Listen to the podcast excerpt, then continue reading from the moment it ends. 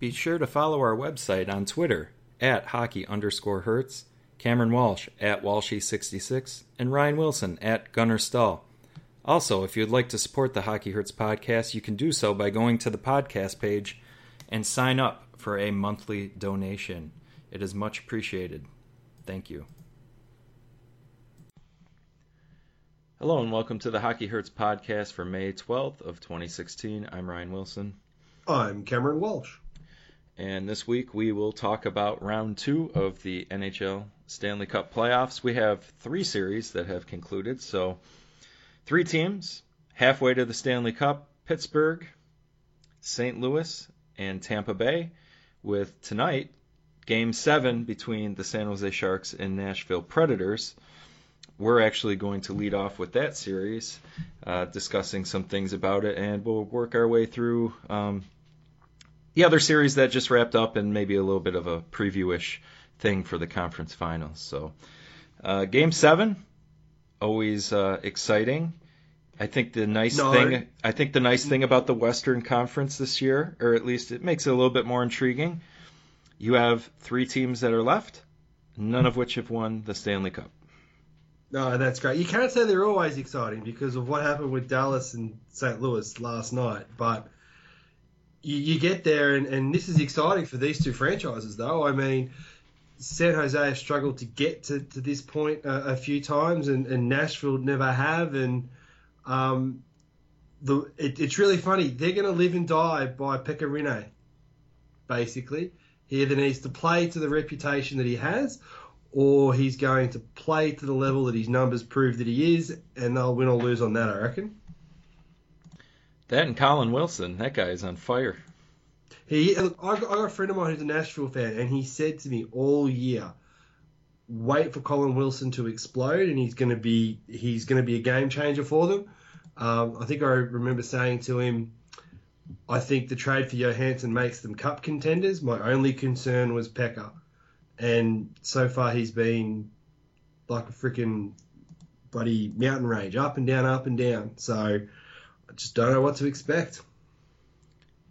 Yeah, he's uh, his points per sixty in the playoffs are three point eight. Geez, that's sort of kind of okay, isn't it?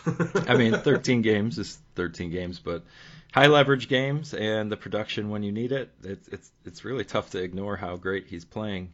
Yeah. Which makes it also important as he's a center. You have Johansen, like you mentioned, is just a, a, great center for them to have one the kind of center they've never really had. Mm, so now you got the hot guy, mm. and then Johansen's clearly capable of producing offense at any given point. So it's uh, no wonder they're doing well and, and keeping up with the Sharks, who I, I thought were gonna have the series done by Game Six. Hey, they, they've had their chances, San Jose, and it's not that they've lost the games. Like got to give Nashville credit. Nashville have won these games. It's not like they were handed to them. So it's a game seven of, of two teams that you know are fittingly three three, and um, it's for me personally, it's it's a bit of a shame that I've not seen as many of these games as, as I would have liked, um, particularly the, the, the the triple overtime. Um, they're always interesting games to watch because you just see the play turn into slow mo because the players have got nothing left. So um, it'll be interesting to see if this, whoever comes out of this series, whether they've got anything left in the tank for the first couple of games of the next series. I think the funny thing about this series, much like you, the times just haven't fallen in my favor. But having a newborn, it was actually the triple overtime game that I saw the most of, which, which wrapped up, you know, in the middle of the two two thirty in the morning because I was up anyway. So it's just funny how that works sometimes. That, that uh, some of those days, I you know I have my own hockey or or whatever, and it was the triple OT game that I saw the most of, which was really good. It was good hockey. I thought so. Oh, cool. You just now, never know. That's all. Now, Colin Wilson is not the only Predator forward that is on fire right now. The real deal James Neal. Uh, Predators are three and one in the last four games. He has two goals and three assists and a point in every game. it's amazing to me the uh, assist production he's managing to come up with through this playoff run. To be honest, not he had that, he had that great pass back door for that one big goal the other game. Mm, yeah, he's look. It's one of those things. You know how Tyler Seguin ended up in in Dallas and he's blossomed into the player everyone thought he would. Um, it feels as though this particular trade for James Neal has stung him into being a, a, a bit more of a productive player. Not that he wasn't productive before. He just he just seems to be different. He still does some retardedly stupid, careless stuff that you just go, what is going through your head when he does it? But um, he, for me, he feels like a more complete player than what he was when he was playing at Pittsburgh. I think I think there's just better depth. I think the final two years of James Neal's stay in Pittsburgh were rough with the Penguins' bottom six, and there's so much attention on the top six that when goals weren't being scored, it just made everything seem so much worse. And don't get me wrong, he had his um, you know dirty plays that also brought attention to him. And I don't think those have gone away in Nashville. But he's uh, he's producing when his team really needs it right now. The the thing that's that's really good for, for Nashville is that they can get there and Mike Ribeiro has just been you know hoodwinked out of the lineup and because of Colin Wilson they're able to still play with three quality centers. Like Mike Fisher should be your third line center, but he can play second line center okay. I know that a few people have been down on your Johansen for his lack of scoring, but putting him there allows everyone else to play where they should in the lineup, and it, it creates depth through the lineup having him in that lineup. So that's a lot about Nashville. I still am picking San Jose, and I want San Jose to win because I think there's some guys on that team that I want to see do well. I think Joe Thornton is one of the yep. better generational players of his his time period. That I, I don't think he's always put up in that light by everybody. I think there's certainly a segment of the hockey community that does view him that way. Mm-hmm. Patrick Marleau is really underrated. That guy's a goal scoring machine. He has scored goals for a long time and still is very good at it. And the real American hero, Paul Martin. I love Paul. Um, he um, pairing him with Brent Burns has just turned that into such a monster pairing. Wow, you look at what he did for Kris Letang as well. Like Paul Martin's one of those defenders that is so good at being complimentary and allowing top end talent to, to reach the peak of their their, their skill sets. It, it's great to watch. Just watching what, what Brent Burns does and, and seeing how Paul Martin compliments it is it is very nice to watch. And the compliments to him are controlled zone exits, controlled plays, keeping the flow of play going. It's not the security blanket Rob Scuderi style where it's just the the concept is okay, Letang Burns, you go, and I'll just hang out back here, and that's called a security blanket. But hanging out back there is not effective because the player's not good. So it's really not a security blanket. It's actually just getting you more exposed and dragging down a better player. Whereas Paul Martin, he's a legitimate pairing to a high end guy because he does so many things well and he just elevates everybody that's around him. And that's been the case for a long time, especially in Pittsburgh. I, I think that the, a good point you made there was to keeps the flow going.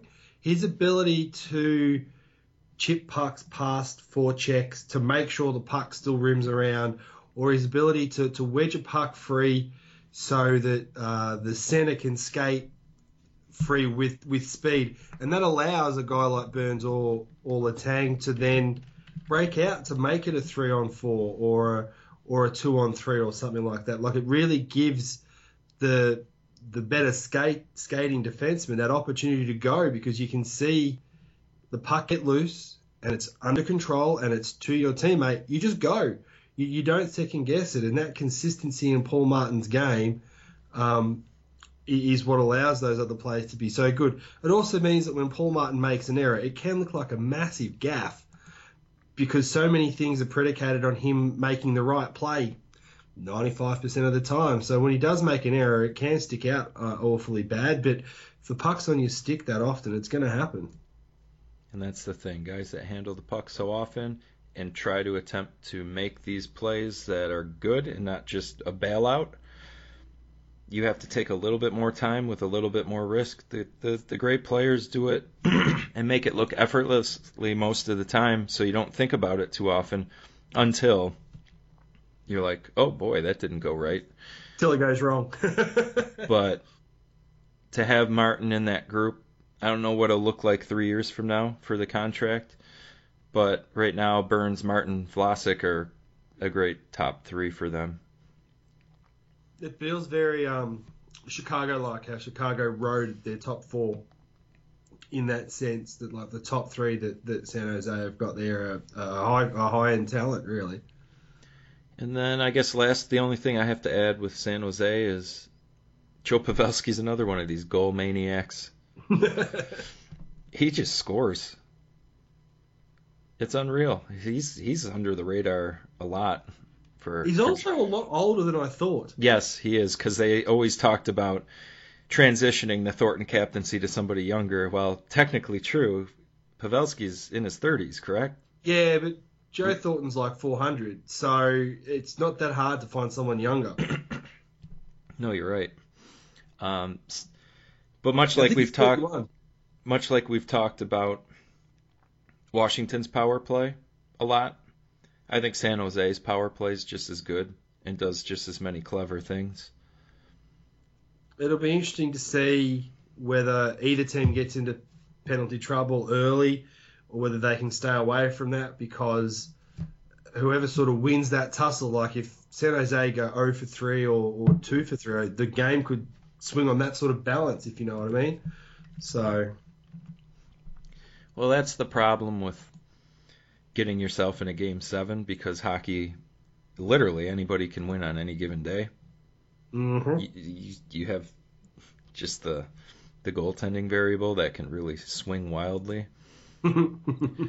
but I'll say this: I think the Sharks need to get back to the shot volume that they had in Game One, where they outshot the team 79 to 55 attempts, not shots. Sorry. Yep, yep, yep. But last game, when the Predators won, it was 45-76. I mean, they got slaughtered. It'll be interesting to see if they. It'll be interesting to see which team wins in regards to.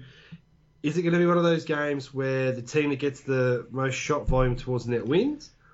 Or will it be one of those games where the team with the most shots towards goal loses? Well, that could happen, um, but if I'm exactly. the team, I want I want the shots at that net, especially that's, on Rinne.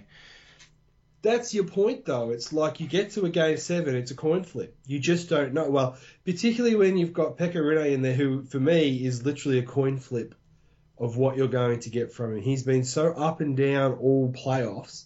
They're almost they're almost winning in spite of him at the moment. The last game seven, he was outrageously good. Yeah, and, and, and, and that's the thing. Like his ceiling is unbelievable. You just I I suppose you make the you can make the argument about Fleury as well. Is that his ceiling is awesome, but his floor is is really bad. You'd want him to just consistently be somewhere in the middle there, and, and that's probably all Nashville need out of Pekka Rinne. Really. I mean, I look at Game Six at five on five, and the Sharks got out attempted 42 to 70. When's the last time the Sharks just got totally ugh. Trash. That's yeah. not like it for them. No. But Nashville's clearly dictating flow. So they both teams I'd be surprised, I guess, if it was a lopsided affair like that. Yeah, I, would have to admit, I and the only way I could see it lopsided is if one team got up, kind of like the Pittsburgh Washington thing, three nothing, and the score effects. The other team just was bombarding the net with shots after that three nothing deficit. Yeah. But I think if it's a close game, I think the play will be relatively even. But you know, your your guess is as good as mine with these uh, one-off games. But I'm gonna go San Jose. I'll I'll I'll pick San Jose just because I want them to win as well. Like, um, yeah, for all the reasons we stated before, all the players that have sort of had the asterisks against them in regards to their, you know, quote unquote greatness of, of what they are for this era of hockey. Um, it would be nice to see them get into the conference finals, and you sort of have two teams in the Western Conference then that would be running to try and break the same, I don't know, aura about them is to try and make sure that they don't fall short this time and get to the Cup final. Where would we like to go next? Let's just do the other West. St. Louis Dallas, and this one I think can be summed up as St. Louis is really good this year. They they are. Dallas was really good this year. They missed. They had a problem in two areas. Two people. Well, three technically. I think I know where you're going with the other one, but the, we'll start with the, the two people one that I'm talking about, and that's that. eleven million dollars. Not well spent. well, I, I'll give I'll give Jim Nill credit. He has come out and said I need to fix it. I'll go ahead and fix it, and I'll do something about it. So he he hasn't even tried to hide the fact that he's screwed it up there. He, he's more than happy to have admitted that he got it wrong, and he's he's, he's going to go and try to do something about it. I think it's one of those things throwing money at the problem is not always the right answer. They actually had a guy in house that they acquired via trade, and Jonas Enroth. oh, that's right, they did too. and I think that, and keep a mental note of that name that that will be brought up later for for, for another team for a different reason. I, I think of him as like a Thomas Greiss situation. Underlying numbers have been really good for a long time, and with a few different teams, just hasn't had that look, the extended look, that I think a guy like that probably deserves, based on the numbers. And you find out on the cheap, can he do it or not? And they didn't go that way. They ended up pouring more money into the position, and you know it just didn't work. Hey, it was a luxury they had in their salary cap structure, though. So But will hurt them moving forward. Yeah, look, I think it's a waste of money in a sense that the contract is too long for Niemi, considering they already had Lehtonen on the hook for the length of time that they had him. So that's where it sort of falls down for me. But they had the cap, cap room there to, to do it and apply it. Um, it's just a shame that the third guy that we're sort of half mentioning didn't get to play in this series either. So the the ability for the Dallas Stars to make up for poor goaltending was severely hampered by the fact that you know Tyler Seguin missed the entire series. That's the other. I think that was the other one you were referring to earlier. Yeah, I thought it was very impressive that Dallas got to a game seven of the second round against a super hot St. Louis team that knocked off Chicago without their best player, and that's incredible. I just I'm disappointed that he wasn't available because Dallas is fun, fun, fun, and I don't know. I from the stuff I read, it that that injury he got was not Achilles related. I'm sure we'll find out in the near future what it was. So they reported it was Achilles. Are they talking about the original or the second one that had him out for the rest of the the rest of the season? I thought I had read the second injury that when he came back against Minnesota and then he was done was separate. Oh, okay. I think you and I both just assumed he'd hurt his Achilles again. I think a lot of people did, and then that was like a week and a half, two weeks ago, and there's just so much stuff that's happened, and I'm not gonna lie, I don't like, I wasn't, you know, I wasn't getting alerts on Seguin's updates. No, no, no. So- yeah, neither was I. You know, you know, one of the things that sort of annoys me with the with Seguin being out is, um, I was flipping through Twitter uh, this morning, obviously, and I looked at the score and went, "Holy crap!" You know, the game's toast, and you were already getting people coming out and saying, "See, you can't win without defensive structure. You can't win with offensive defensemen." Um, They came pretty damn close to winning if they didn't have crap goaltending. Yeah, I know. So it's one of those things where it's like if they get decent goaltending, like just league average, as you like to put it, and they have the best player, I can't see. Well, look, it could have happened, like we just said with the, the previous series we were talking about. They could have got wiped off the floor, but it would have been far less likely. It wasn't. It wasn't the system that they had that, that did them in. And it's hilarious when you look at the people on Twitter that were saying those things. It's like that is just typical lazy journalistic coverage because you can't be bothered to look at it a little bit deeper. And it drives me nuts because these people have got such an influence in regards to the coverage of hockey at the moment. And it's not for people like you or me, or probably most of the people that listen to this podcast. It's more the general fan and, and those new fans that are getting brought into the game. That's where it, that's where it annoys me, and that's where it lets me down. Are you implying we have highbrow listeners? Yes, I am. Who would have thought?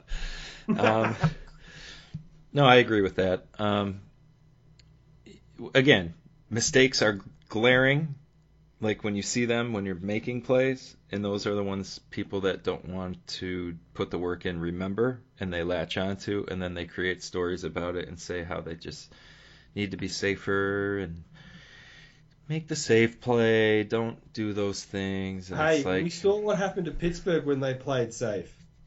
yeah, the Mike Johnston thing fell on its face this year. He abandoned his own push the play attitude of 2014-15 because he lost some defensemen, like that guy Paul Martin we discussed earlier, and didn't work at all.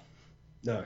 And then, you know, not to go off on Pittsburgh stuff yet, but Trevor Daley for Rob Scuderi. Trevor Daley, not great defensively. He will bleed shot attempts, but he creates a ton too. So it's like a, that's what you live with. And that speed and ability to join the play and keep plays alive offensively, that over time is so much better than the guy that, gee, I really hope nothing bad happens, but if it does, this guy cannot make up for that ever because he's not going to generate any offense at all. Whereas Trevor Daley, say he makes a tr- tremendous error and it leads to a goal.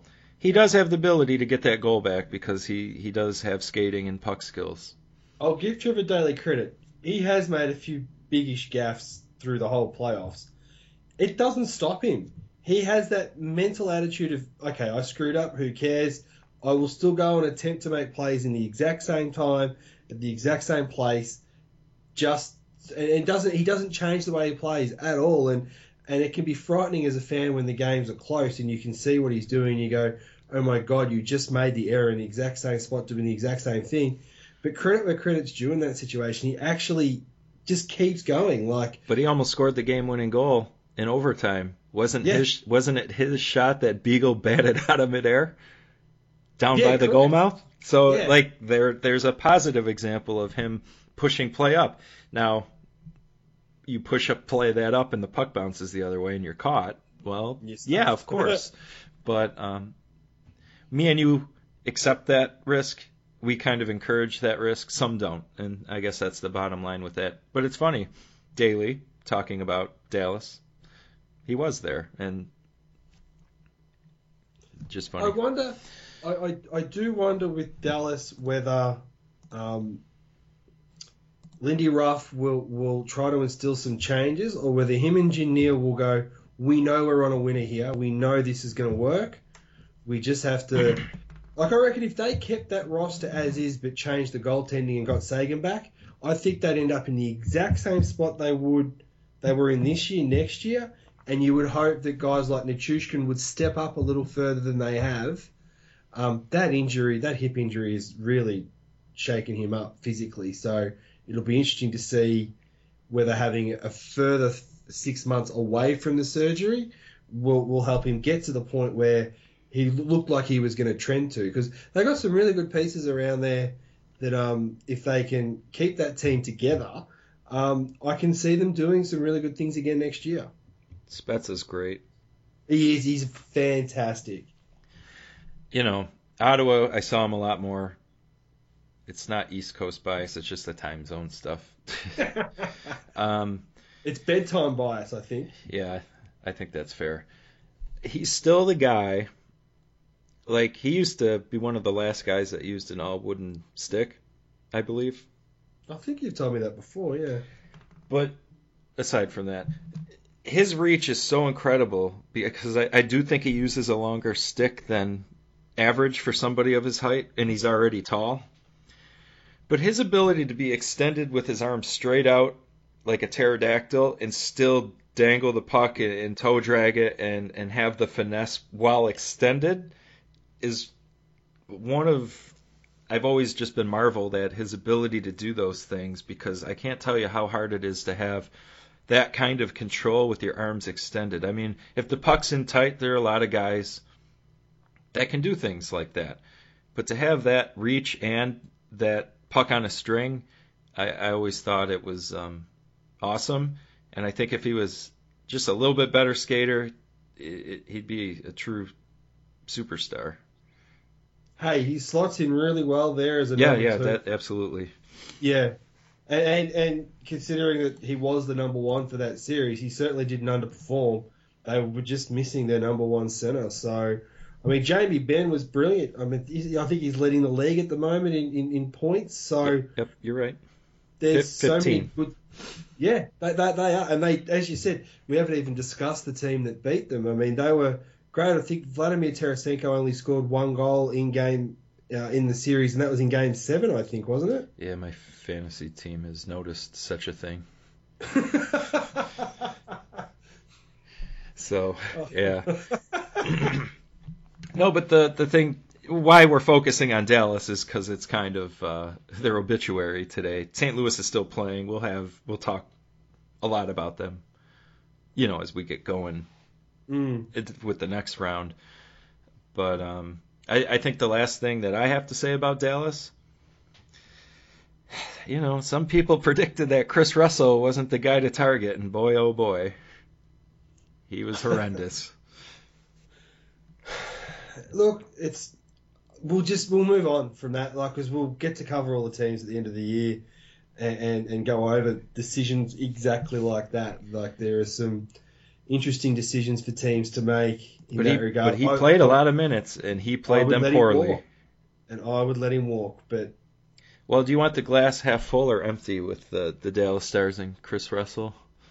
go half full. They lost, so they don't owe a first round pick.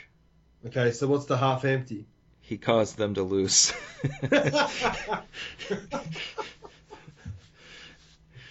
and they still have to pay a second. yeah, that's true. Uh, St. Louis, you want to? Sorry, go ahead. Did he originally get drafted by St. Louis? Kris Russell? Oh no, it was Columbus, wasn't it? Boy, um, I don't he know. This. Oh god, don't worry. Moving on to moving on to St. Louis. Um, David Backes has been great with goal scoring. I still don't think they should probably extend him. I think that we know what uh, recency bias and short samples in the playoffs due to contract values, and he's on the wrong side of 30.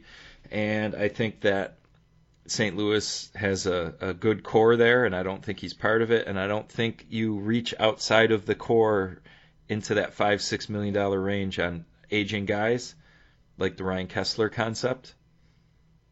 So Yeah, he's been great though. He's he's I think he scored more playoff goals this year than his previous career His combined, career, if I read yeah. that correctly. So yeah. Troy Brouwer also putting up points. I still believe Oshie is the better player, but that doesn't take away that Brouwer's having a, a great playoff for them. The whole team seems to be, as a general rule, playing really well together. I mean, hey, look, they've, they've had to go through two seven games. It's just that they absolutely destroyed uh, Dallas in, in this particular game seven, and it, it's a testament to this team's depth that their best player barely contributed on goal scoring department in the series, and they still won. And keep that theme in mind for later. I But think I know. I think I know where you're headed there. um, you know, just unheralded guys like Berglund who have always been pretty decent. And um, I like the Robby Fabbri guy. He always seems to be buzzing around the, the net with some speed. Yeah, it's funny. They, there were there was talk, I think, of them moving on from him, like being impatient. But he's only 20 and a half years old. Like he's not even that old. No, but he's um, making he's getting ice time. I think he's got power play time and stuff Yeah. like that. So I, I like that they didn't screw around goaltending wise. They went right back to Elliott. I, I find it I, I find it's uh, amazing that Elliott had played so well up to that game six, right, where it all went to hell on him. Um, and I don't know whether it's disrespect of what Brian Elliott has done over the course of his career, and then obviously this playoff run, or whether it's just the media trying to create a story where there isn't one. It's like, oh, should they go to Allen for Game Seven? It's like Hitchcock should have been fired on the spot if he went to Jake Allen for Game seven. Because after the way Elliott had played, he at least deserves the right to win or lose that game with him in net. Do you know what I mean? And They've always bent over backwards to go away from him too. I know. And, and look, I have to admit, I'm not the biggest uh, uh, biggest Brian Elliott fan, um, but numbers don't lie. He is proven to be successful all the way through. And then whenever he has one bad game in the playoffs, they yank him and then don't put him back in. It's like, Or trade major assets for Ryan Miller, who certainly did not play well in the run that they were no, on. No. So you, you, you just you get there and it's like, it would have been crazy of, of Hitchcock to not go back to him. Um, really glad he did. Um, glad he only gave up the one goal in a game that was beyond a doubt early and, you know, in theory, pretty cruisy for him in a sense. They're a good team. Mm. I think they're I- I- probably the worst matchup for the East, given that there are two speedy, speedy teams left. And St. Louis can skate, but I do think they they're bigger bodied and skaters. If that makes It sense. be- no, it, it does. like like I know I I sorry crap on the grit stuff sometimes, but that's grit absent skill than speed. But if oh, you're playing a heavy game and you can move and you got puck skills, that's tough. That is ideal actually, and it's very rare to get that. Which is why I lean speed skill absent grit most times because it's easier to find but St. Louis has a lot of bigger body guys that can do a lot of nice things, and their defense core I like a lot. They have four really good guys: But they do. They- Pietrangelo, Bouwmeester, Shattenkirk, and Parayko. Is that how you?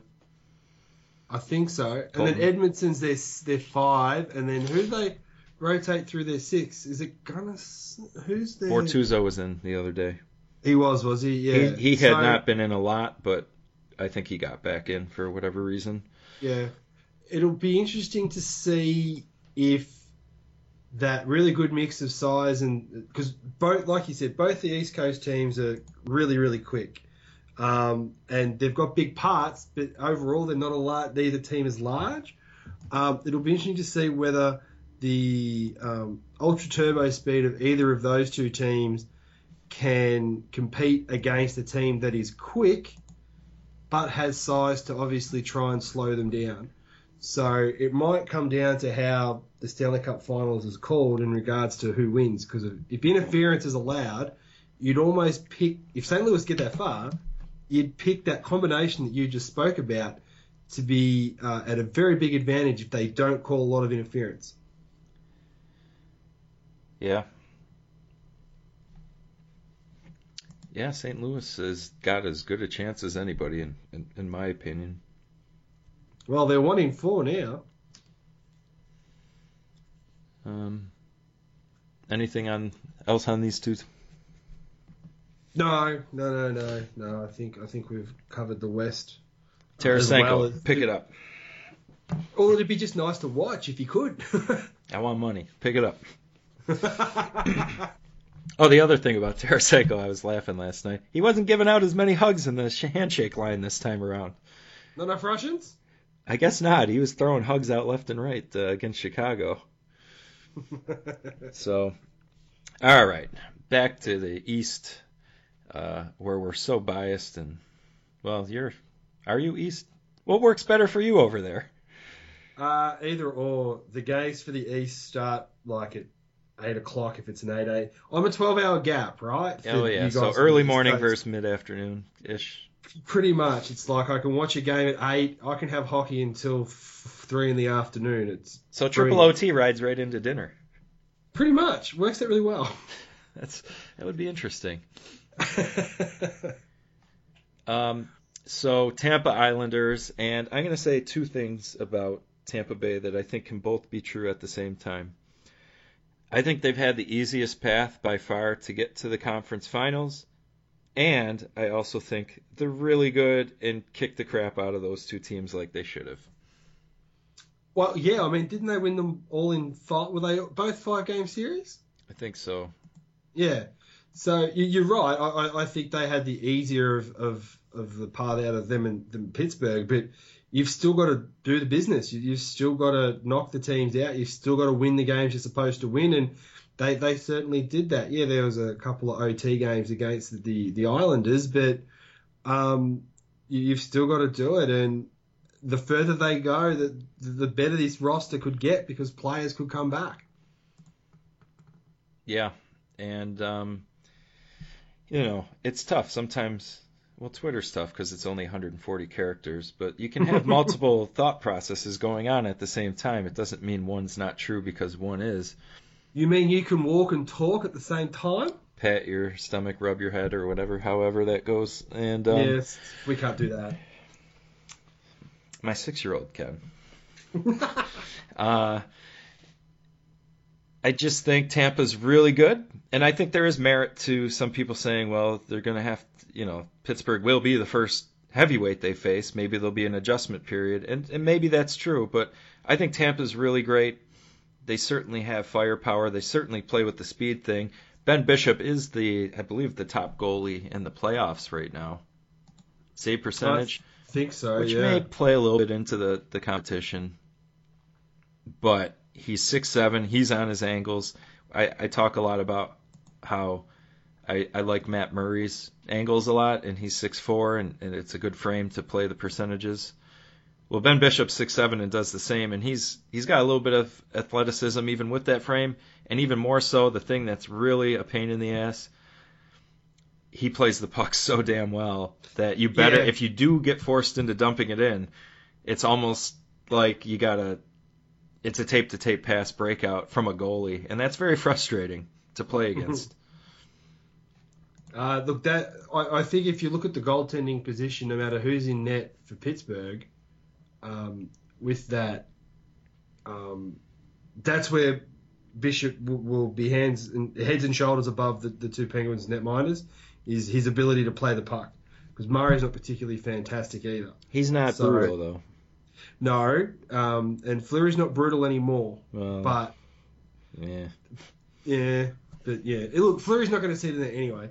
But you, you get there with you get there with, with Ben Bishop, and his ability to play the puck out like that is is essential. Um, but going going back to the Islanders series, Thomas Greiss carried them a long way. Yep.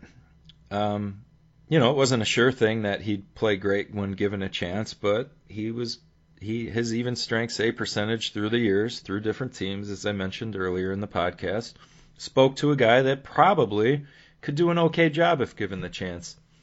Halak goes down, who is also a good goalie, and Greiss takes in goes with it, and I think he played great against the Panthers.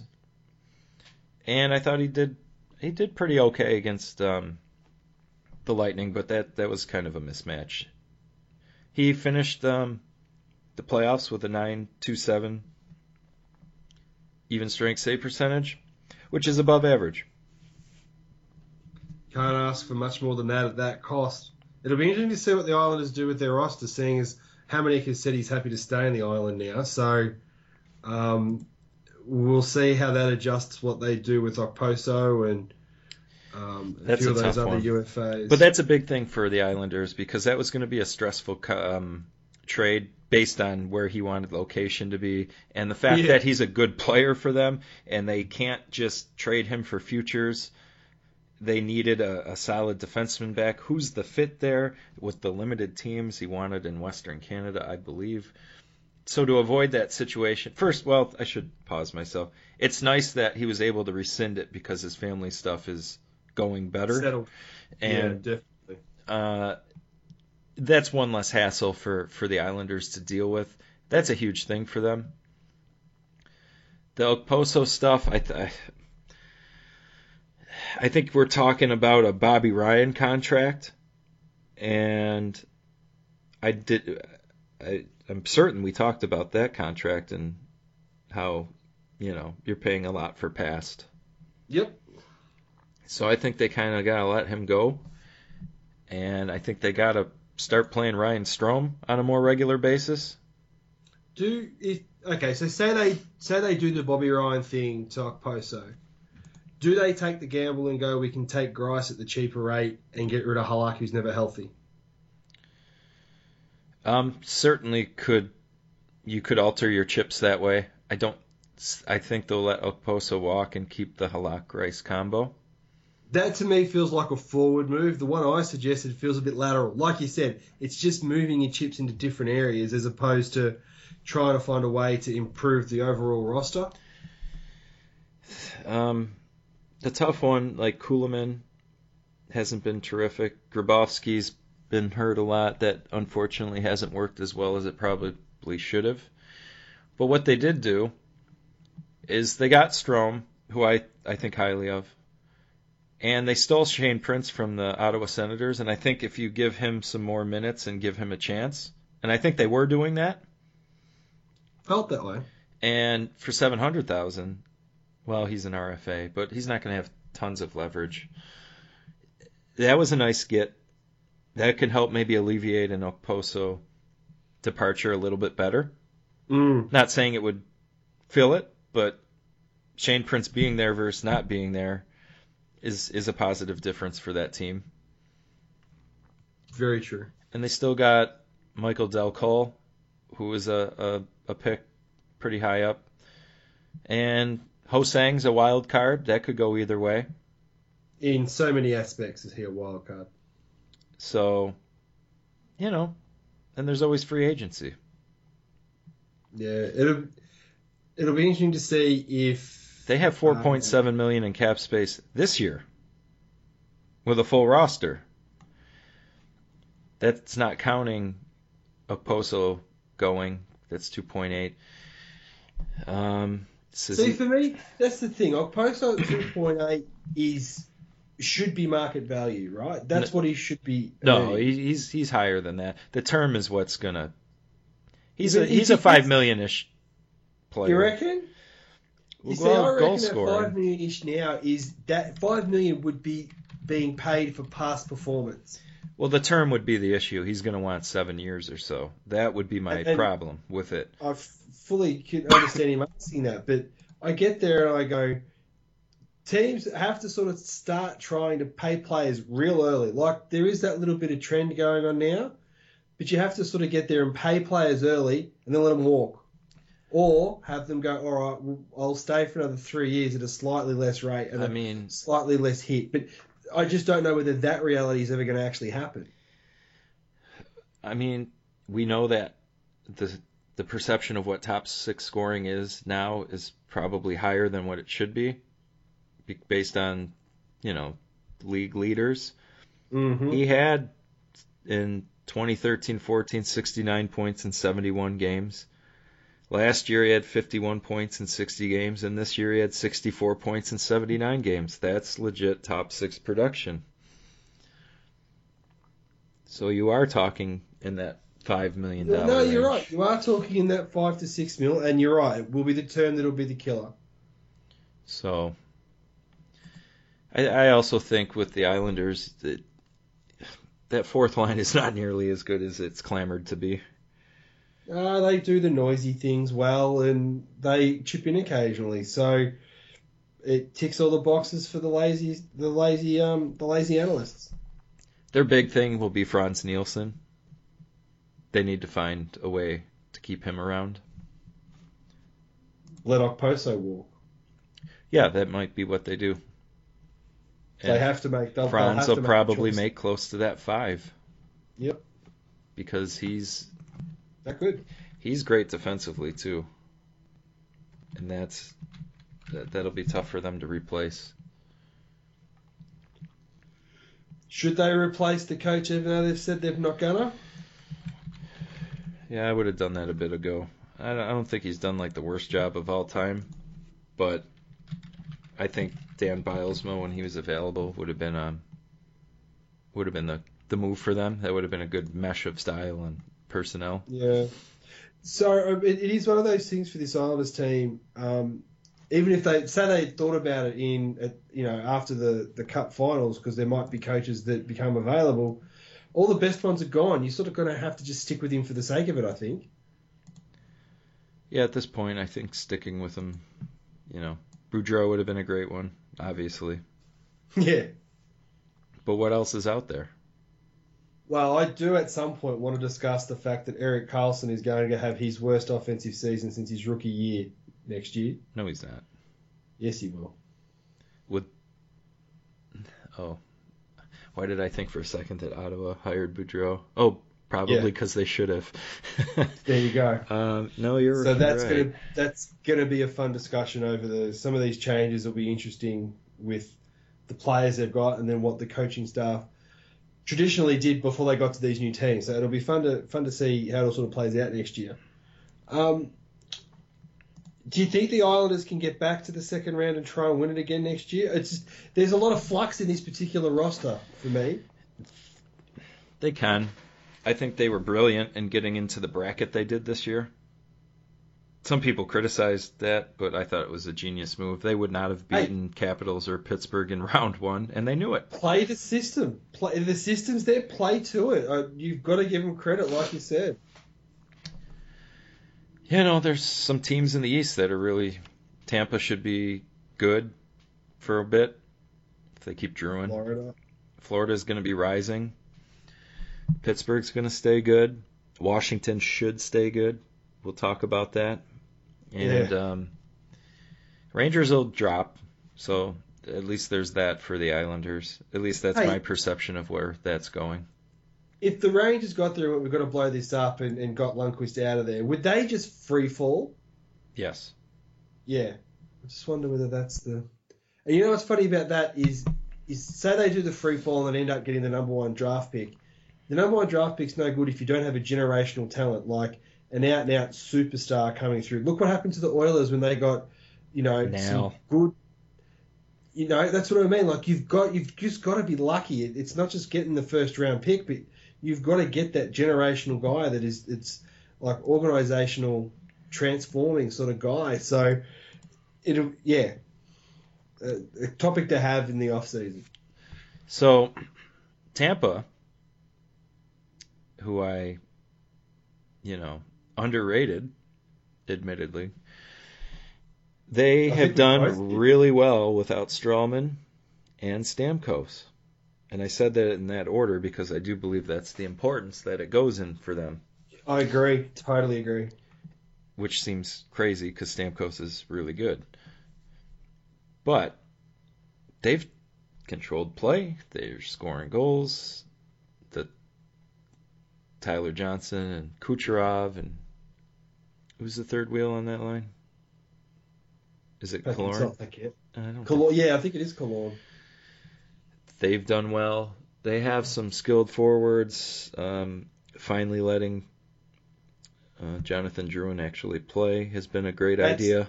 That's been so embarrassing for me watching that happen the way it has. It it so puts separate that. Whatever the process was to get to the current destination, he is playing. They're giving him minutes. He is producing. So I guess, not that I excuse all the other stuff, but they're here. They're now. He's playing great, and it's helping.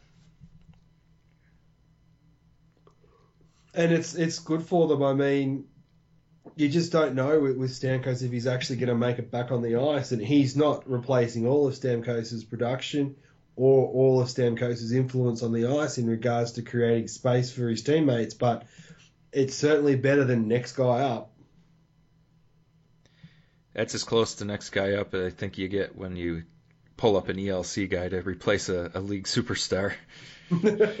right? I mean, that's pretty pretty decent. It's not a bad quiver to have in your. Trying not a bad bow to have in your quiver. Whoops. Anyway, you knew what I meant. I think um, trying to look up how many points he actually has.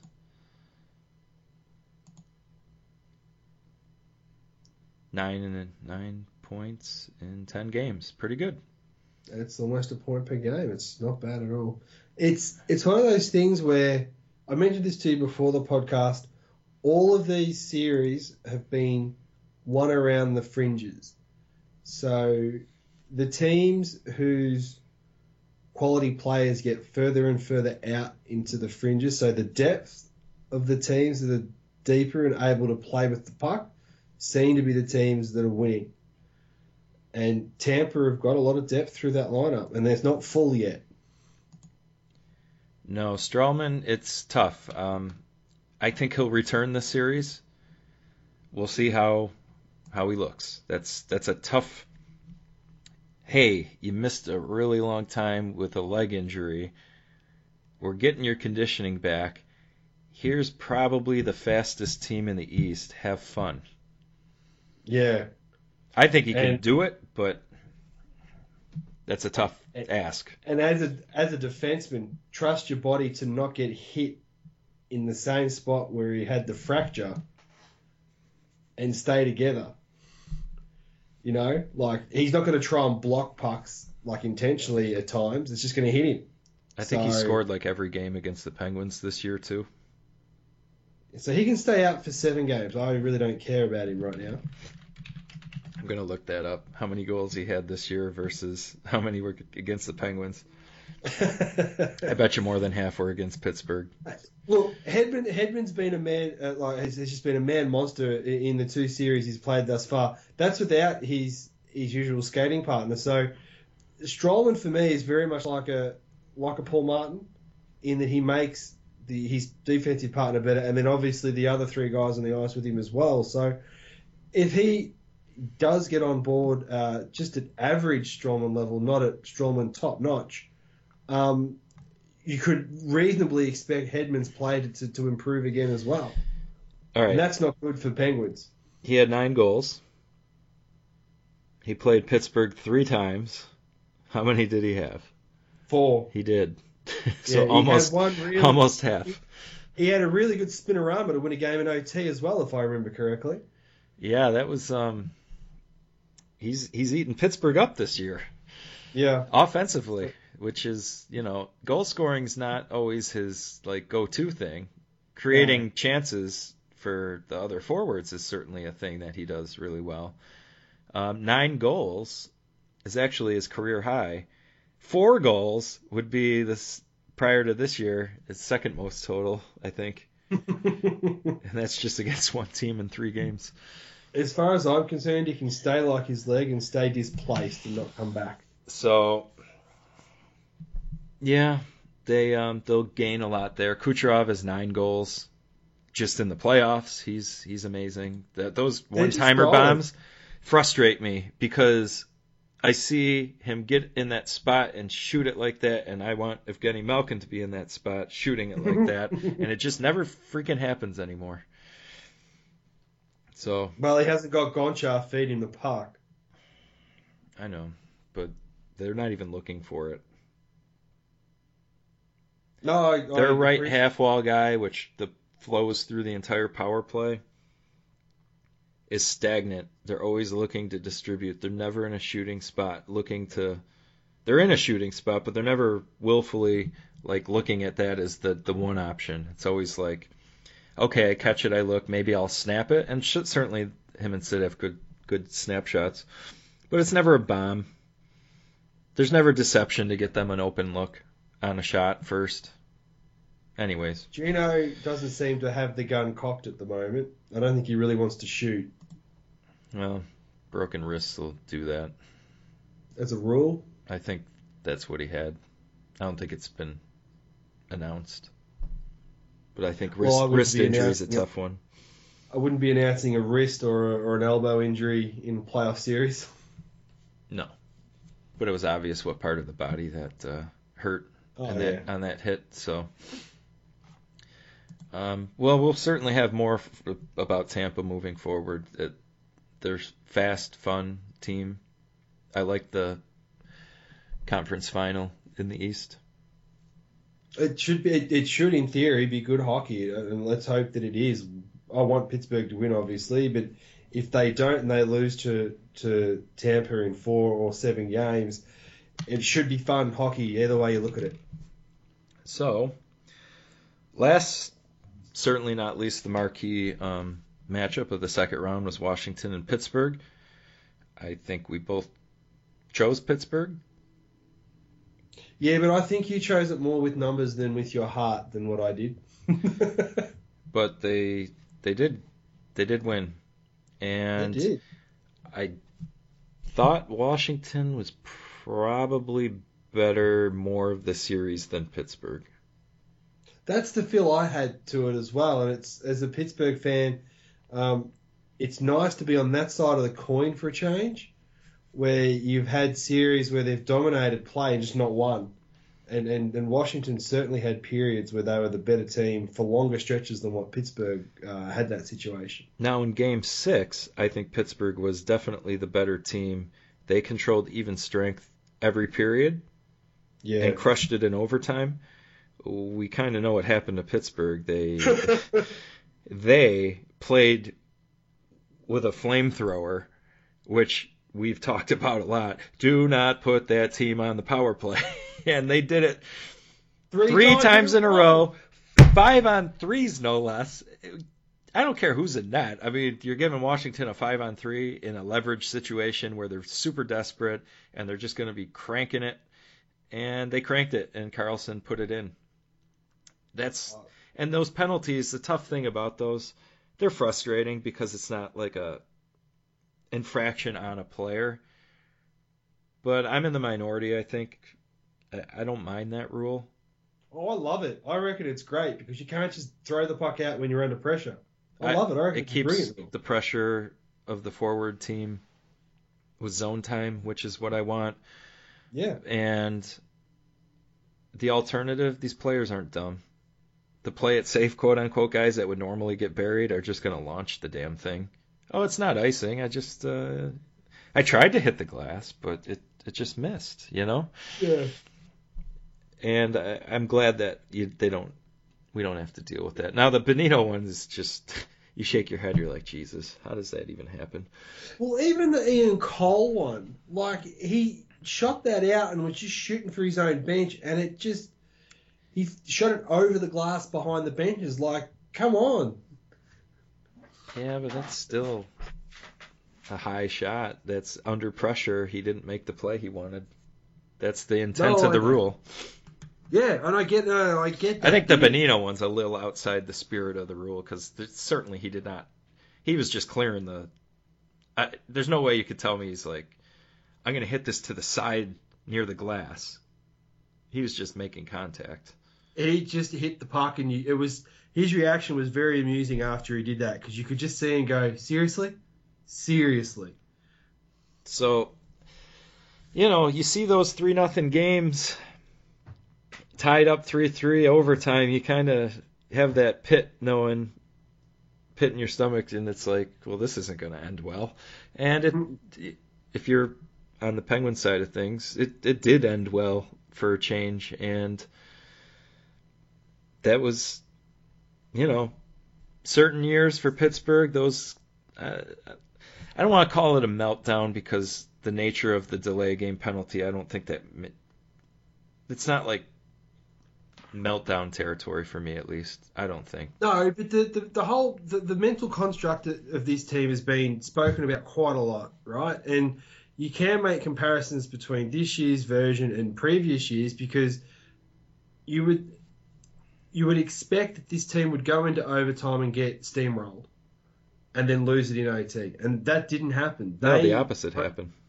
Yeah, they owned the park in that in that overtime period, and they they did deserve that overtime win when they got it. I mean, they technically won it twice if you take away Jay Beagle and his diving stick. That was brilliant. So, like they they did deserve that overtime win, I if this had happened, you know, three years ago or four years ago, I wouldn't have been confident because they'd have gone from being three zip up to almost losing the game in, in regulation, and they just never seemed to, to have the ability to pick themselves up and push forward. They did that this time around, and and that's one of those big differences. And I don't want to use. I'm sick of hearing the term resiliency and all that sort of garbage about this this roster. They just stick to their process and they don't let anything get in their way. I guess technically that is resilient, but I, I get, I know what you're saying.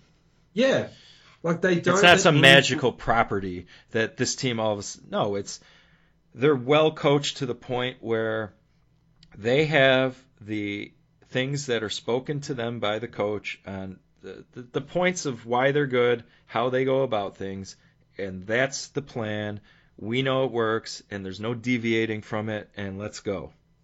And sometimes, yeah, sure, you, it's resilient in the fact that they're down, they come back, they do those things, and it's true. But they have a really good process, and over time, process wins out, and they consistently do well at the process. So it shouldn't be too surprising.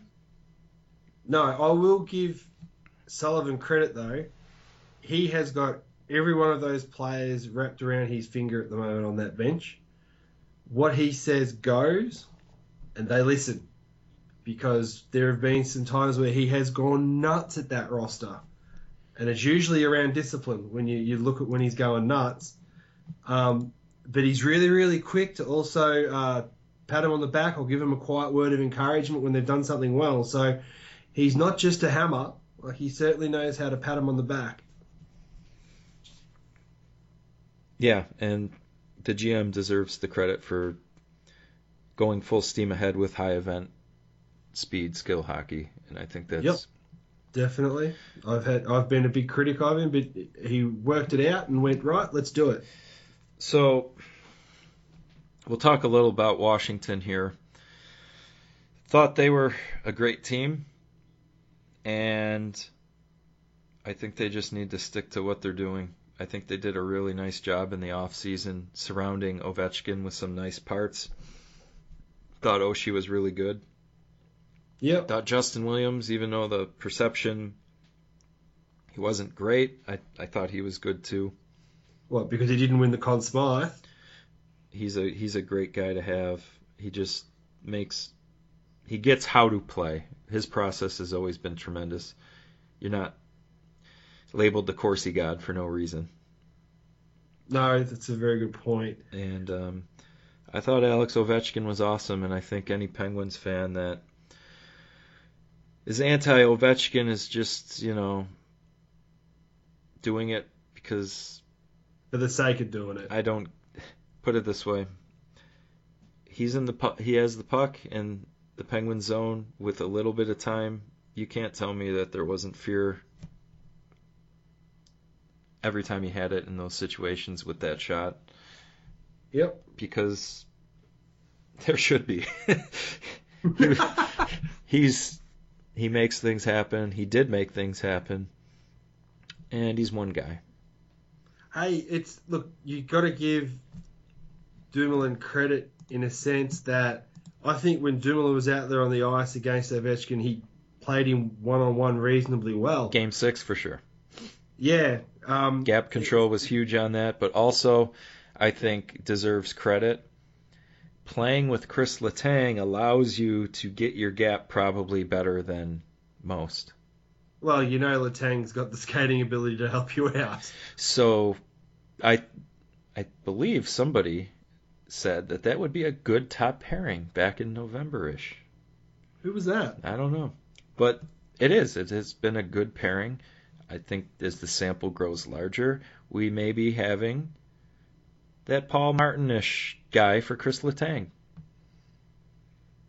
Hey, he scores about as frequently as Paul Martin. I still don't think Man, um, du- Dumoulin, Dumoulin is not a zero goal guy. He is this year. I know. I know. But statistical models have him likelier to have scored 10 this year than zero. And to me, that's just how it goes. So next year. 20. Uh, well, I don't know about that, but he'll probably get seven or eight goals a year. I don't think that's not fair, especially if he starts getting top pairing minutes. Yeah. I look, his his emergence in regards to getting a chance to play at the start of the year, grow, and, and, and make errors when it didn't matter as much through the year drives me absolutely nuts. Considering what this team expected out of Derrick Pouliot in the last 15 games of the year, um, and, and that's that's what irks me the most about Pouliot's so-so play in the playoffs is that this should have been happening games 1 to, to 30 and, and then he would have got better as he went through because Dumoulin certainly had his growing pains at the start of the year. Um, but they were playing low event hockey so it made them less obvious. So um, I, I think Pittsburgh's bottom pairing could be their issue against Tampa and not having a, a legitimate third and vice versa. Guy. Yeah, no, no, no. I'm, I'm well aware of that with Tampa, but not having a legitimate puck moving defenseman on that third pairing could be a massive problem trying to get out of the zone. Yeah, I don't. Um, I don't know. I just the the Pouliot thing is sailed because of the lead up to the playoffs. Yeah, yeah, and that's the frustrating part. Because he did play well when he played. Yeah. Then you gave him a month and a half off, and then it's like, here's the Washington Capitals, dude, go get it. and he still made positive plays. I thought he made yeah. a few more negative ones than you want to see, but what's the realistic expectation of how how that player was handled versus it? I don't know. He seems so to fall into this weird zone of Daley falls into the the speed skill high event. Let's go, and uh, a few other guys, but Pouliot should fit that bill too, and so should Schultz for that matter. But for whatever reason, they just can't break away from blah safe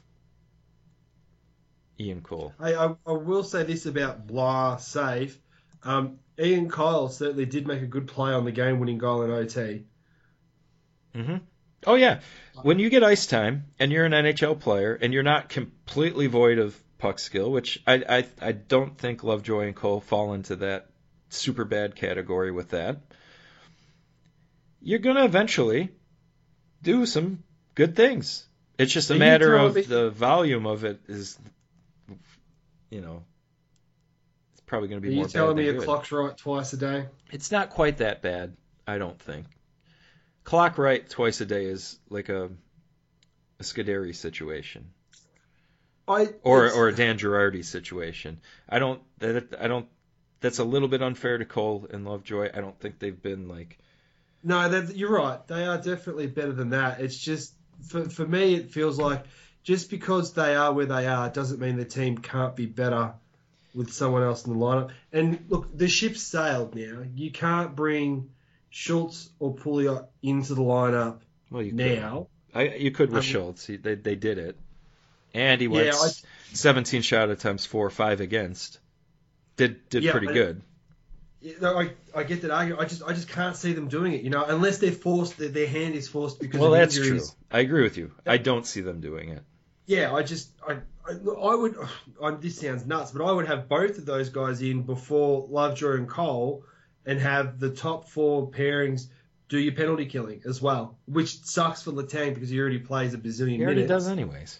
I know, but that's that's what I would do because literally the only reason those two are in the lineup is for some unknown reason they're being earmarked as penalty kill specialists, and I don't know how many times in games five and game six, both of the two penalty kill specialists failed to clear the puck when they had the chance to clear it. Oh, I do want to mention the the one play.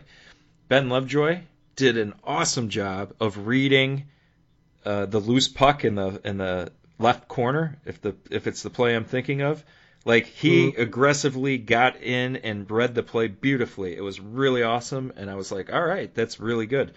Took it around the net, icing attempt.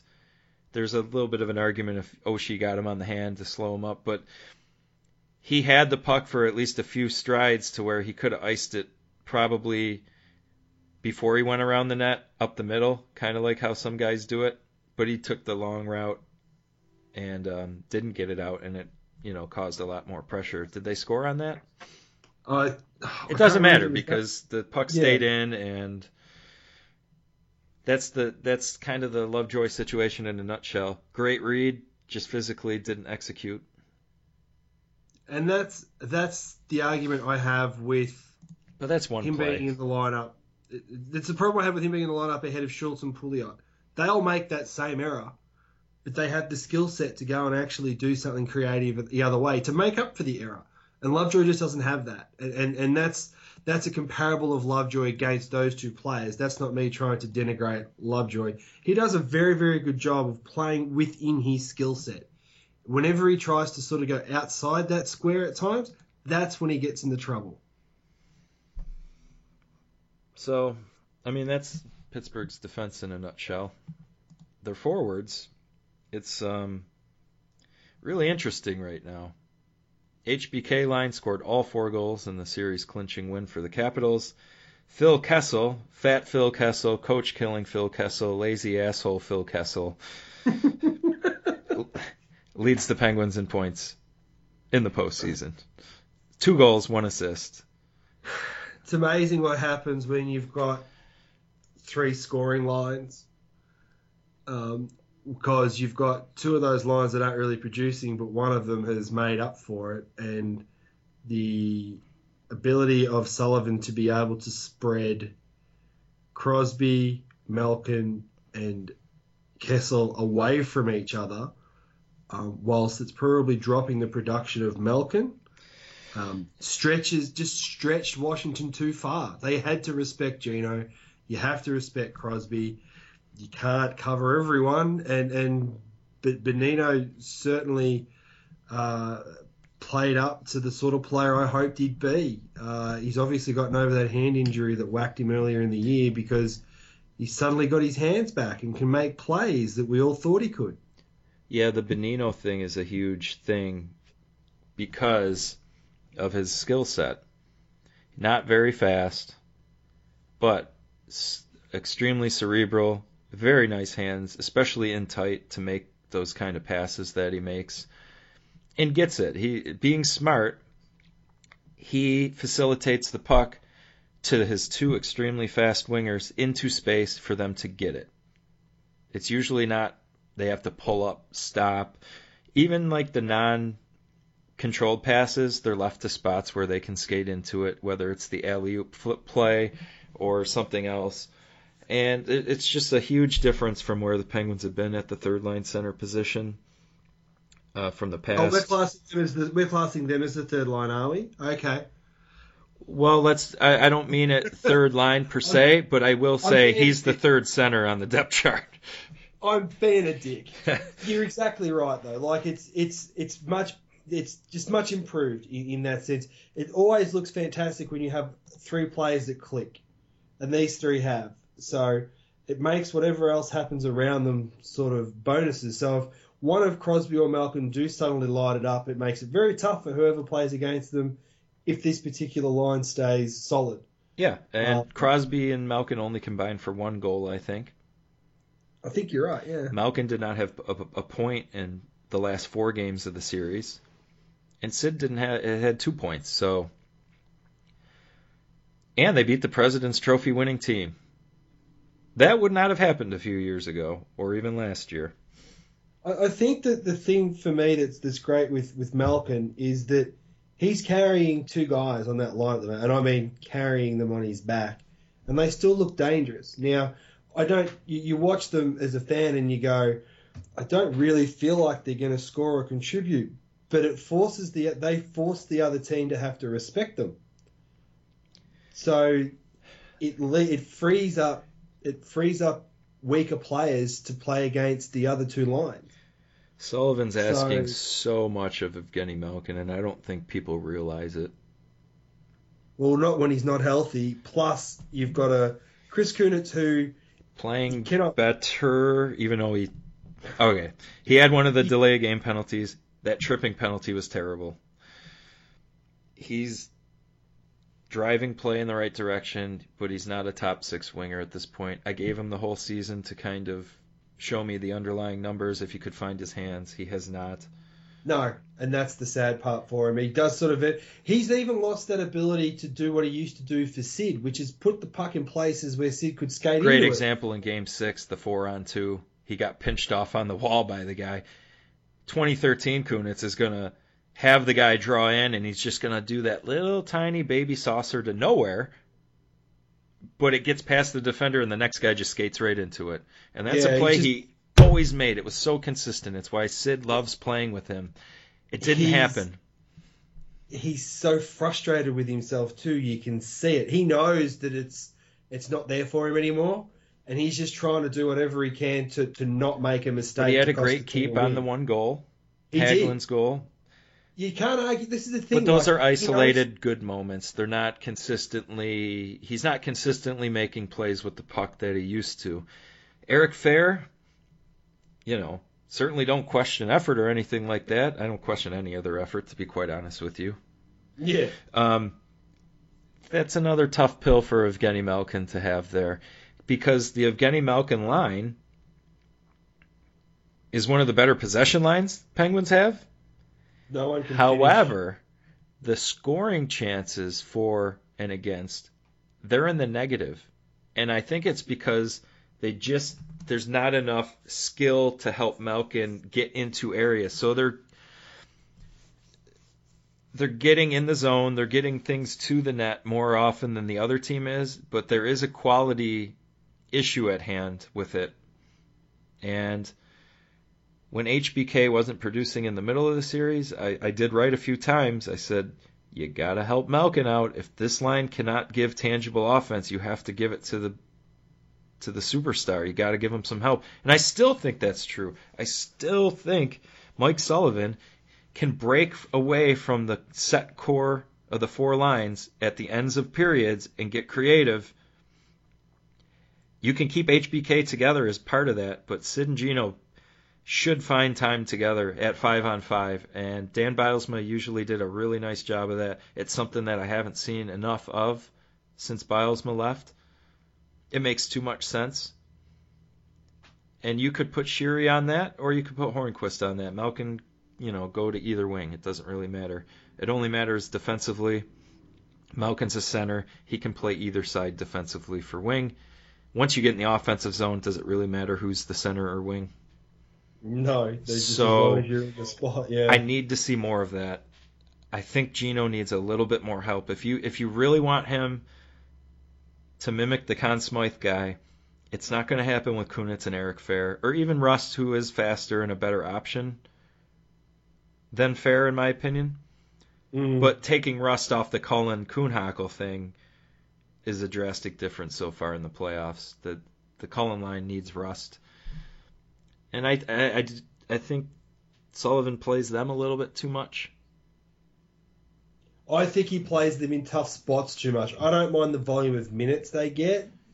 I, I think he just sometimes he overvalues the effort that they give, and they get burnt in regards to volume of shots against. So it'll be interesting to see how he deploys them. Whether he gives because you, you oh I suppose maybe you could. I was going to say you can't play your superstars all the time. Like you can't play them all 23 minutes a night, but you might have to get to that point where you are only playing that Cullen line five or six minutes a night, and then have Cullen and Kuhnhackl make up their minutes in So- penalty kill.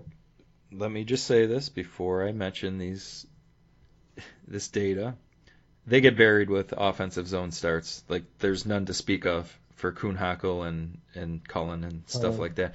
But Kuhnhackl is the lowest possession guy in the playoffs, 45.2 score adjusted Fenwick. That's it's really low. There's some context to that being the offensive zone starts, but um, he's negative 8.02% for score adjusted Fenwick. So he's really by far down and away from the other guys on the team. Eric Fehr is also low on that, and he's even had time with Malkin, so you can see why I'm talking about that.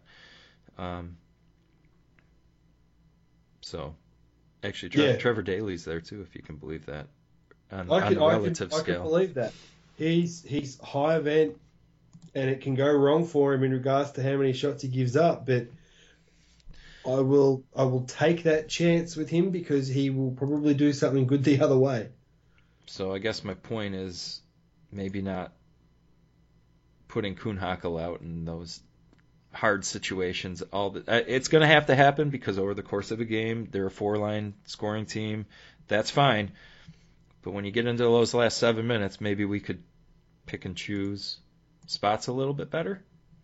It's it's funny how we're being very nitpicky with this because you go, they have just won eight games, they're playing well. You always want to try and look to get better, but I could understand why Sullivan would stick with the process he's gone with. Like I I, I, I agree with your your point of view on this, but you would be very hard pressed to find a coach that would want to walk away from what he's been doing with his player usage at the moment. Mm-hmm. Yeah, but I think there's room for improvement here. Definitely. Totally agree with that. So, yeah, and Sid, as far as Sid goes, I'm not concerned at all. He's finally healthy, um, skating well. He deferred early in game six. That drives me bananas. When he's got the speed through the neutral zone, which for large chunks of early this season he did not have. He's getting yeah. it on a regular basis now and he pulls up and then makes a not a dangerous pass with risk or the the reward, and it's just a pass to the side, and then they have to go through the process of of winning the perimeter battle and maybe finding something more in the juicy area. Where sometimes I just want him to be selfish and try to beat the two defenders because he's the best player, and sometimes sometimes he can do it. Sometimes it's going to get taken away. Most times but just attack it so that at least they they're thinking about it. And there was that one shift where he just bulldogged his way out of the corner like an animal, taking mm-hmm. guys on left and right, and that's that's when he's at his best. And he just sauced that backhand pass across, and Holtby just was unreal with his. Um, was that the Rust attempt? I think it was. Yeah, that was a great glove save. That was the awesome. pass was outrageous, and it came off good work down low sit down low. So, you know, what's been so? Are we even going to bother discussing the not the non dilemma in net? I'll reference it. Sure. Matt Murray is the Pittsburgh Penguins goaltender. There's nothing fluky about his him playing well. Now, the save percentage is absurdly high that's not going to stay quite where it is. And let me see if 953 even strength save percentage in the playoffs. so, know that that's not the standard. But anything above 921 is above average. So there's plenty of wiggle room there. He's played great. He's a big guy. He's on his angles. He's making saves. And he's playing at a higher level than Fleury's best playoff run right now. And Fleury's went four rounds and went up against the best team of the cap era, the 0708 Red Wings, where he was phenomenal. So that mm-hmm. deserves mention. But he is above that level right now, and it seems incredibly foolish to put in another guy who hasn't played in a month and a half off two concussions when the guy playing right now is at a level that he's never hit, even in his wonderful year. I, I think all you had to do is just say, hadn't played in a month and has had two concussions. He's fine for mop up duty, but you're not putting him in there as your starter. Like, there's just no need to do it. You just ride Murray the rest of the way. Even if Murray gets pulled in a couple of games, you still just keep playing him. You can't. He's the guy. With, I just don't think you can and go what, to and, Like, and what I mean about not fluky is he has a professional sample size yes, AHL, but record breaking AHL, high, super high end AHL, called up to NHL, playing at super high levels in the NHL. Is there really any evidence to suggest that the guy's not a good goalie and he's just riding a fluky hot streak? Will the hot streak yes, always be as hot? No. But are are we really worried about a meltdown? Is anybody no, short or long term? I mean, that seems so silly to Justin me. Justin Williams' goal over his left shoulder. That's what we're worried about. It's well, I got some news for stuff. you. it's nitpicky stuff. It, it's you, you, get there with it, and it's like this is better than competent goaltending. Pittsburgh aren't going to lose their next series because of what's happening in net. Well, that could always happen, but I agree with your your sentiment. Yeah, they're going to lose the series because they can't put the puck in the other net. That's going to be the difference. Um, should I take it a step further? Go on. I think it would be ideal if Fleury had played his last Penguin game. Yeah, but that's a conversation we'll finish at the end of the season and we'll move on. There'll be lots of discussion about Correct, but the basic logic and why I'm saying that is that it would Im- imply that Murray continues to play well, and it would imply that the team um, was willing to, to make him the starter moving forward, and it would also Yep. imply that um, the Penguins would be getting value in cap space in a trade before they are um, before they lose the leverage on that. I think if they're Yeah. going to move on from Fleury, they should do it at a point where not only can they find a situation that's good for Fleury, and I have no reservations that if they do choose to move him, that they'll keep his best interest in mind while also doing well for themselves. And I think they could find a spot like that. That will be a discussion for another day. But I just don't think it's. I think the time's now.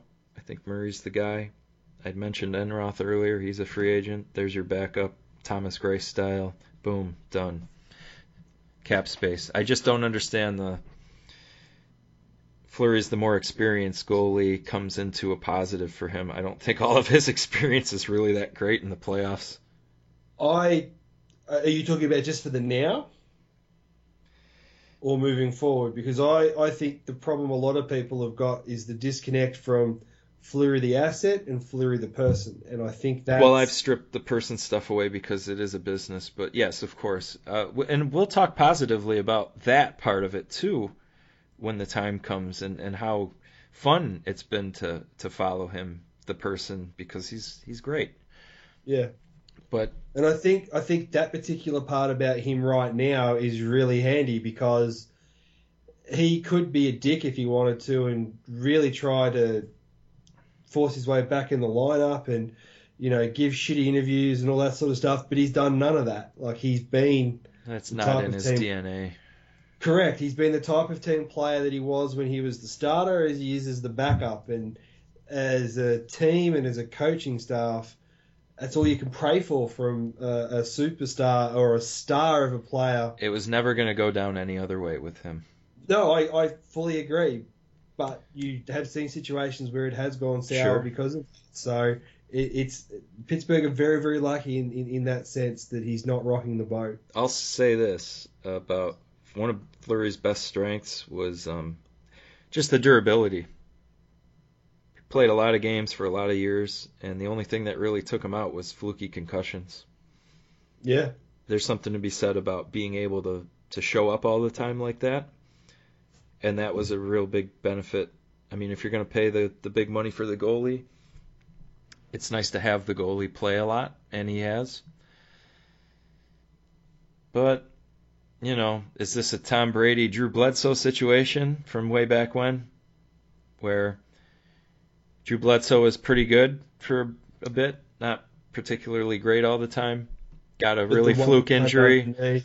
Wonder Yeah. Wonder Boy comes in, and the rest is written. I could see something similar playing out here. Yeah.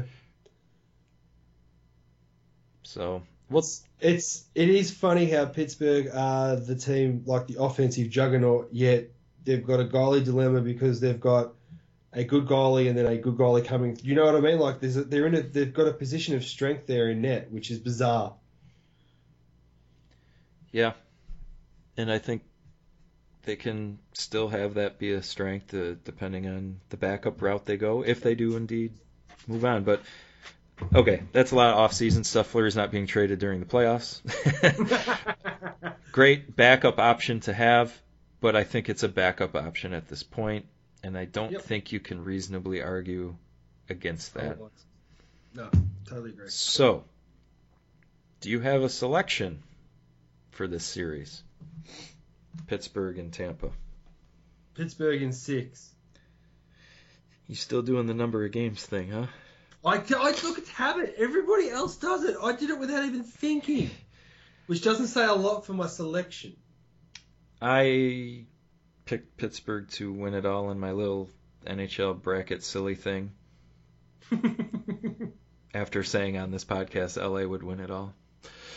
So LA is not in the playoffs, believe it or not. So my podcast prediction was wrong, but I still have my stupid bracket. So um, I think Pittsburgh is relatively healthy. I think they have one of the few teams that can match Tampa's forward depth and maybe eclipse it. And I have concerns still about Stralman's ability to jump in against the fastest team in the East, although him being in will be better than him being out. And Well, the other the other Tampa defenders are just kind of eh. Whereas I think Letang and Dumoulin are, are pretty solid. I think Hedman's awesome. Letang's awesome. Who's the second guy if Stralman's not in that's up there with like a Dumoulin? Because Maatta's a wild uh, card. He's not played great. He's been hurt. He's definitely not healthy. Daley, we've discussed at length. You know what you're getting there. Going to be a lot of fun things happening when he's on the ice, good and bad. And then the Lovejoy Cole thing, I don't think they're any different than the Lightning bottom pair.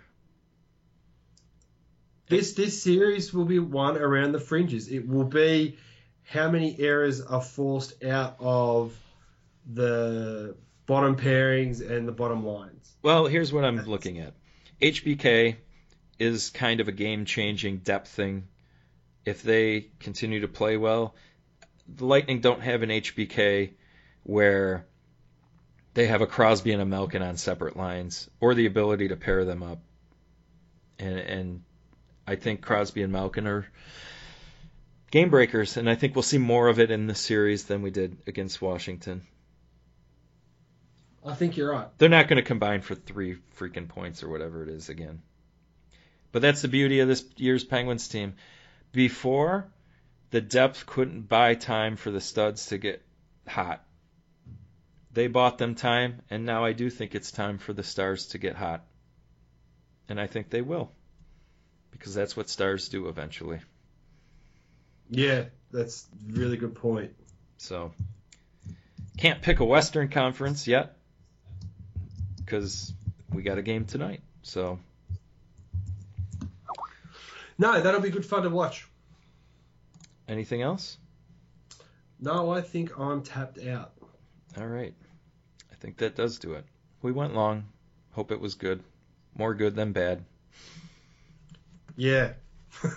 If you- we have gone long. This is what happens when you don't do one in like 12 days. I know the schedule's just whatever. Um, if you thought it was great, you can go to patreon.com slash hockey hurts and donate. Or if you just thought it was okay, keep downloading for free. Your call. So, Nicely put. until next time, I'm Ryan Wilson. I'm Cameron Walsh. Enjoy